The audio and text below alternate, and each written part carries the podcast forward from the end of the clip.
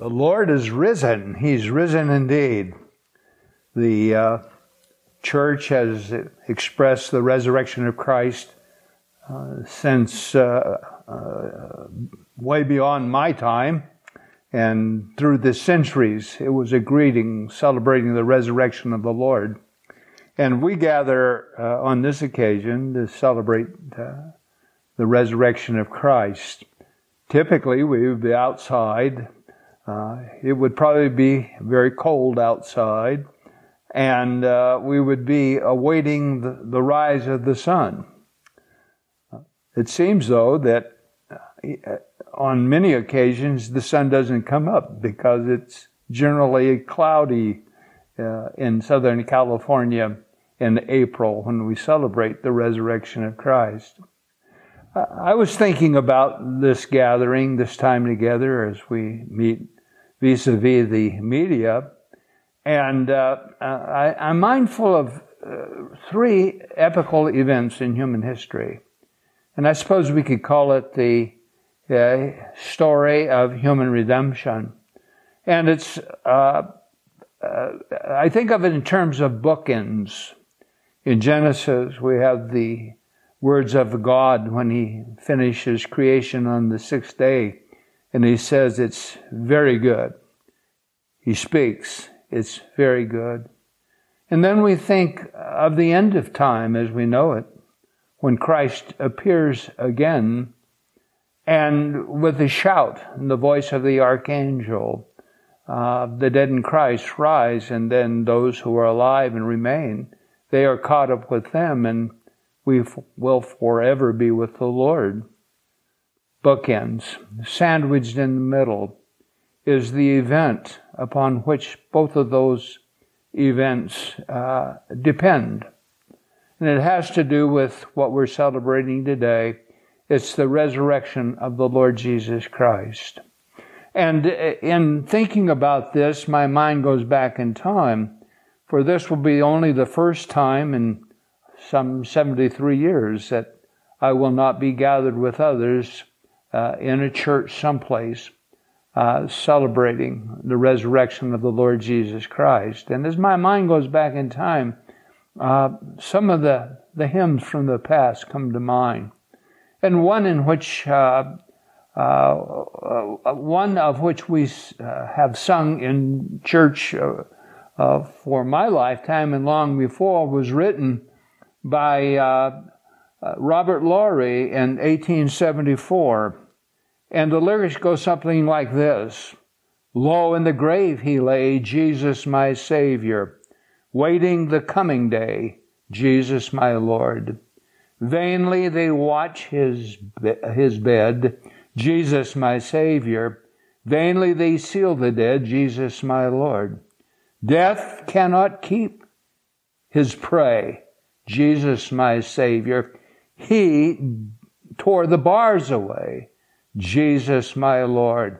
And the refrain goes like this Up from the grave he arose with a mighty triumph for his foes. He arose the victor of the dark domain, and he lives forever with the saints to reign. Hallelujah! Christ arose. Can you say hallelujah to that? Christ arose. He is risen. He is risen indeed. I want us to consider uh, the event early in the morning, sunrise, on that very first Easter. And in Matthew's Gospel, it reads this way Early on Sunday morning, as the new day was dawning, Mary Magdalene and the other Mary went out to visit the tomb. Suddenly, there was a great earthquake, for an angel of the Lord came down from heaven, rolled aside the stone, and sat on it. His face shone like lightning, and his clothing was as white as snow. The guards shook with fear when they saw, and they fell into a dead faint. Then the angel spoke to the women. Don't be afraid, he said. I know you are looking for Jesus who was crucified. He isn't here. He is risen from the dead, just as he said would happen. Come see where his body was lying. And now go quickly and tell his disciples he has risen from the dead. One of the thoughts that come to me as I'm looking at this text is that the resurrection of Christ produces a sense of amazement. And you see it in the text. It's an amazement that was not just for then, but it is also an amazement that comes in our time. Consider the shock and the awe of it all. And there were two emotions basically that were engendered at the resurrection of Christ. One was the sense of fear and fright. It was so great that these soldiers who were guarding the tomb uh, fainted dead away. And on the other hand, there were the women, and the women, of course, were frightened by this. But they heard the angel say, Don't be afraid. In fact, looking through this text, uh, we find about three or four times where the angel of God or Jesus himself will say, Don't be afraid. What is amazing about the resurrection of Christ is that it allays our fears. In the early 2000s, Bill and Gloria Gaither wrote a song that became very popular in the church and was often sung uh, at Easter time and was entitled Because He Lives. And it goes something like this Because He lives, I can face tomorrow. Because He lives, all fear is gone. I know, I know who holds the future, and life is worth the living because He lives.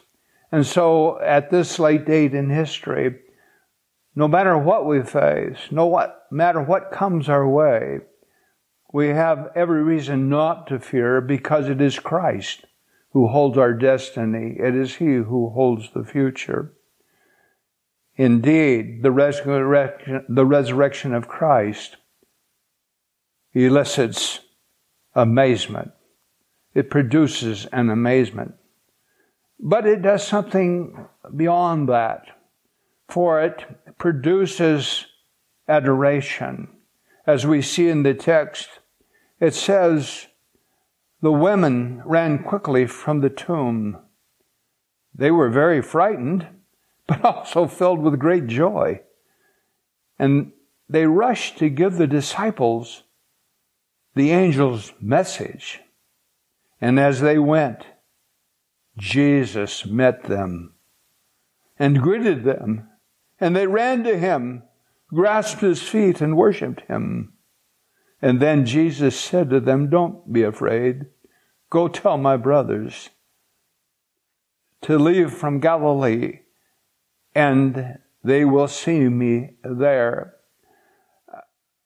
When I look at this text, it, it just moves me because I see these women responding to Jesus as they meet him. And they fall at his feet. They grasp his feet in adoration. And there's a mixture of fear and joy. I like the word reverence. When we begin to meditate upon the resurrection of Christ, uh, it moves us. It moves us to worship. Uh, we reverence Him. We respect Him. He is Almighty God. He is the Savior of the world. And uh, it is a powerful thing to understand that Jesus bore on the cross our sins. He bore our guilt and shame, and He took the death that belonged to us. He took it to Himself. Because He was pure and holy, death could not hold Him. And God raised Him on the third day. It's overwhelming when we think about what He's done for us. It should produce in our hearts a sense of adoration, a sense of worship, a sense that God has loved us beyond our capacity to really understand. And yet we experience it in our emotions and we read it in scripture and we see God's love manifest in the lives of others, of others. And it leads us to a, sen- a place of adoration and worship.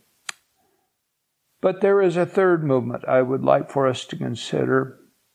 And uh, I think I marked four different places in this text where the word go is used. The resurrection of Christ doesn't just elicit from us a sense of amazement, a sense of adoration, but it creates in us a sense of urgency, an urgency that produces action. And in a number of places in this text, we hear the word, the command, go. It was the responsibility of the women to go tell the disciples. And it would become then the disciples' uh, uh, responsibility to go tell the world and make disciples of the nations. And thus it is our responsibility as followers of Jesus Christ, as his disciples, to go and tell and to make disciples. What an opportunity we have.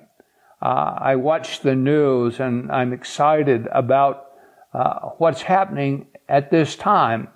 Uh, obviously, it's a tra- very, very trying time for the world. But through the media, I see uh, the newscasters uh, talking about uh, the need for God in their lives. I hear them quoting scripture. I see the little blurbs from Franklin Graham and from other uh, uh, individuals that are well known pointing people to Jesus Christ. And my guess is that by now, most of us have uh, communicated in one way or another with those people that we care about the message that there is hope in the Lord Jesus Christ. Uh, it is a wonder that uh, we don't uh, seek the face of the Lord at all times as we do in times of crisis. But the blessing of crisis is that once again it calls people to uh, call upon the Lord and then to seek the spiritual welfare of the people they love. So in this text, there's this wonderful event that happens, the resurrection of the Lord Jesus Christ, calling us uh, uh, with uh, an amazement that begins to govern our lives. Uh, it, it, it calls us to adoration and to worship, and it calls us to action. I think again of the hymn that was written so long ago. Low in the grave he lay, Jesus my Savior, waiting the coming day from uh, Jesus my Lord. And then the refrain, up from the grave he arose with a mighty triumph for his foes. He arose the victor of the dark domain, and he lives forever with the saints to reign. Hallelujah. Christ arose. God bless you. And may this be just a wonderful Easter day for you.